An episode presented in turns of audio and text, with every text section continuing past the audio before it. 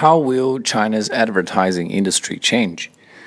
It is going to go through some earth shattering changes. There are many serious problems in this business, like false advertising, spamming, and exaggeration.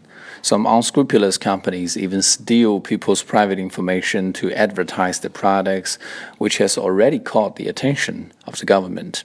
Currently, the authority is trying to legislate some laws to prohibit such conscienceless activities.